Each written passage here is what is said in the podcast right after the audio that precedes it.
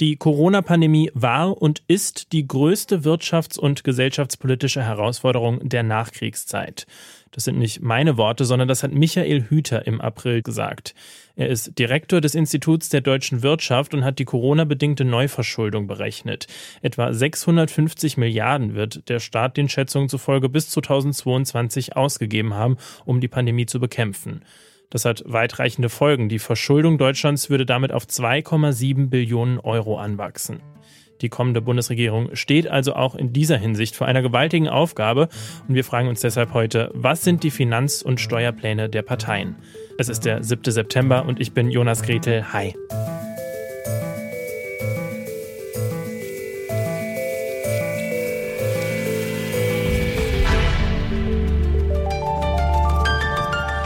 Zurück zum Thema. Die Corona-Pandemie hat das Land und seine Bürgerinnen und Bürger auch finanziell hart getroffen. Und die Ungleichheit ist während der Krise noch gewachsen. Reiche sind reicher geworden, ärmere Menschen ärmer. Um aus der finanziellen Misere herauszukommen, hat die SPD folgenden Plan. Viele Investitionen, die finanziert werden sollen, vor allem von wohlhabenden Bürgerinnen und Bürgern, wie Jessica Rosenthal schildert. Sie ist Bundesvorsitzende der Jusos. Wir haben eine immer größere Differenz zwischen denen, die viel haben und denen, die wenig haben. Von daher ist es, glaube ich, auch Auftrag des Grundgesetzes, wenn man sagt, Eigentum verpflichtet, dass es zum Beispiel eine Vermögenssteuer gibt, dass wir über die höhere Erbschaftssteuer sprechen, dass der Spitzensteuersatz steigt, dass wir eine Finanztransaktionssteuer brauchen. Also da sehe ich durchaus, dass wir sehr konkrete Vorschläge darin machen, wie wir das finanzieren wollen. Im Übrigen anders als andere Parteien, die immer nur sagen, sie wollen ja auch diese ganzen Investitionen, aber gleichzeitig noch die Schulden zurückzahlen und gar keinen mehr belasten. Deswegen denke ich, dass wir da schon ziemlich ehrlich sind. Die FDP hat dann einen anderen Plan. Sie möchte keine weiteren Schulden aufnehmen, sieht von Steuererhöhungen ab und will dennoch viel Geld ausgeben. Jens Teutrine ist Bundesvorsitzender der Jungen Liberalen und ihn habe ich mal gefragt, woher das Geld denn dann kommen soll.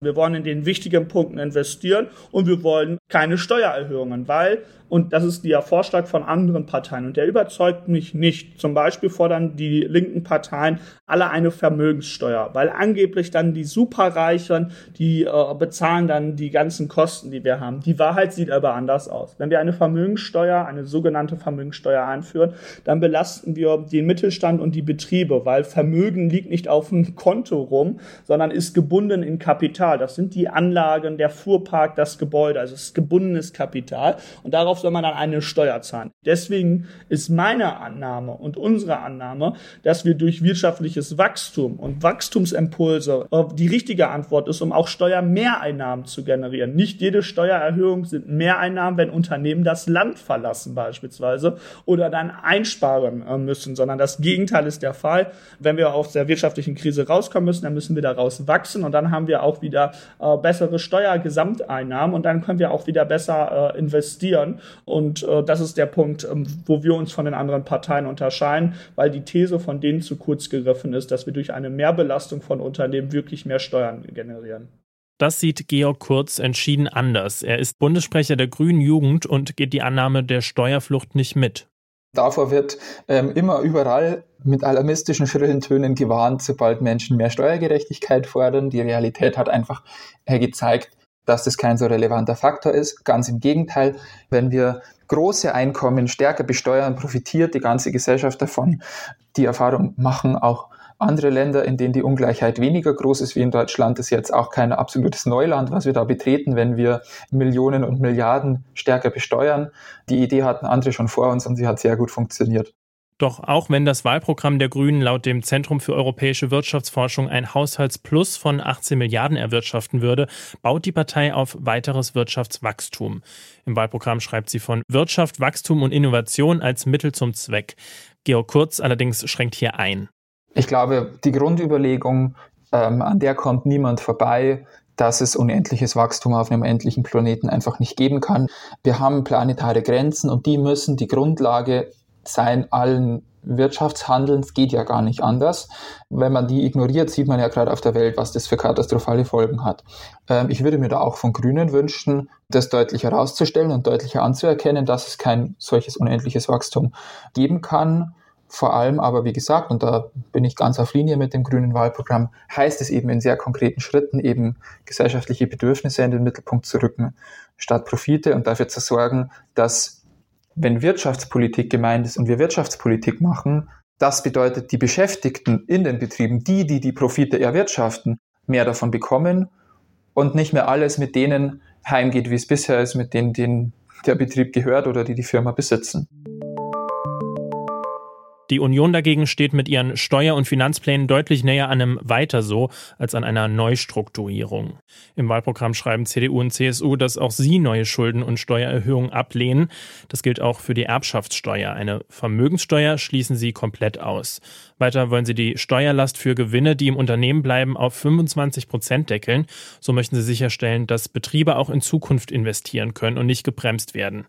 Die Süddeutsche Zeitung hat im Juni getitelt, so viel FDP steckt in den CDU-Steuerplänen, und tatsächlich sind sich die Ideen recht ähnlich. Ein Problem dabei ist, das Zentrum für Europäische Wirtschaftsforschung hat errechnet, dass die Pläne der Union ein Haushaltsloch von rund 33 Milliarden € reißen. Woher das Geld bei Schuldenbremse und ausbleibenden Steuererhöhungen kommen soll, ist dabei die große Frage. Die Union argumentiert im Wahlkampf mit Wirtschaftswachstum. An der Stelle wollten wir nachhaken beim Vorsitzenden der Jungen Union, Tilman Kuban. Leider ist ein Interview mit ihm aber nicht zustande gekommen. Kommen wir zur Partei Die Linke. Die plant eine sogenannte sozialökonomische Investitionsoffensive, die ein sozial- und klimagerechtes Deutschland finanzieren soll. Ein Großteil des ausgegebenen Geldes soll dabei aus Steuereinnahmen kommen. Zur Kasse gebeten werden vor allem Besserverdienende und Reiche. Denn Die Linke plant unter anderem eine Vermögenssteuer, eine Vermögensabgabe, eine erhöhte Erbschaftssteuer und eine Finanztransaktionssteuer. Die Linke setzt also auf radikale Umverteilung. Maximilian Schulz ist Bundessprecher der Linksjugend Solid und er erklärt, was die Pläne der Partei denn konkret bedeuten würden. Tatsächlich ist es aber so, dass unsere Forderungen für die Steuern ja eine Entlastung für den Großteil der Bevölkerung. So, das heißt, es ist bei uns eher eine Umschichtung, ne? Also indem eben kleine und mittlere, also auch mittlere Einkommen entlastet werden und in größere Einkommen belastet werden und Kapitalertragssteuern etc. eingeführt werden, haben wir es vor allem mit einer Umschichtung zu tun. Zahlen sollen also vor allem die sehr wohlhabenden Bürgerinnen und Bürger. Das Problem bei Steuern sieht Schulz aber eh woanders. Ich glaube, dass die große Problematik besteht ja eigentlich in der Steuerverschwendung. So. Also allein alles, was Andi Scheuer da fabriziert, wie viele Milliarden da einfach in den Äther geblasen werden, das ist doch das, was übel aufstößt. So, dass man Steuern zahlt und dann irgendwelche Leute wirklich komplett unverantwortlich zum Scheitern verurteilte Großprojekte damit anpeitschen wollen. Wo es umsum geht, ist, die sinnvoll einzusetzen. Weil, wenn wir jetzt einen sozialökologischen Umbau anstreben, das kostet natürlich. Und da muss man doch gerade Gelder dafür einsetzen, dass Menschen, die in dem Bereich der fossilen Infrastruktur arbeiten, nicht vergessen werden, dass die arbeiten können, dass die sich umschulen können, weiterbilden können. Und letztendlich, ich hoffe, dass es uns wieder Stimmen bringt, aber ich stehe hinter diesem Steuereinnahmen-Ausgaben-Prinzip der Linken nicht, weil ich jetzt hoffe, vielleicht werden wir jetzt das mit mehr gewählt, sondern was richtig ist, weil es eben der Mehrheit oder der großen Mehrheit in diesem Land eben was bringt. Dass sich nach Corona wieder vieles ändern muss, da scheinen sich die Parteien einig. Was genau sich ändern soll und vor allem wie es erreicht und bezahlt werden soll, da scheiden sich aber die Geister. Während SPD, Grüne und Linke auf einen unterschiedlich starken Systemwechsel abzielen, der vermehrt von den Reichsten der Gesellschaft getragen werden soll, schlagen FDP und vor allem die Union einen anderen Kurs ein. CDU und CSU scheinen vor allem zu einer Wirtschafts- und Steuerlage vor Corona zurückkehren zu wollen. Die Liberalen wollen gestärkt aus der Krise herauswachsen. Mit mehr Reichtum für alle, aber ohne Umverteilung. Und das war's dann auch von uns heute zum Thema Steuer- und Finanzpläne für die Zeit nach der Wahl. An dieser Folge mitgearbeitet haben Marienta, Esther Stefan, Ina Lebedjev, Stefan Siegert und Anton Burmester. Produziert wurde die Folge von Benjamin Sadani. Ich bin Jonas Gretel und sage jetzt Tschüss. Morgen begrüßt euch hier meine Kollegin Marienta und es wird um die Wünsche und Vorstellungen der Parteien für die EU gehen. Macht's gut, bis bald. Zurück zum Thema vom Podcast Radio Detektor FM.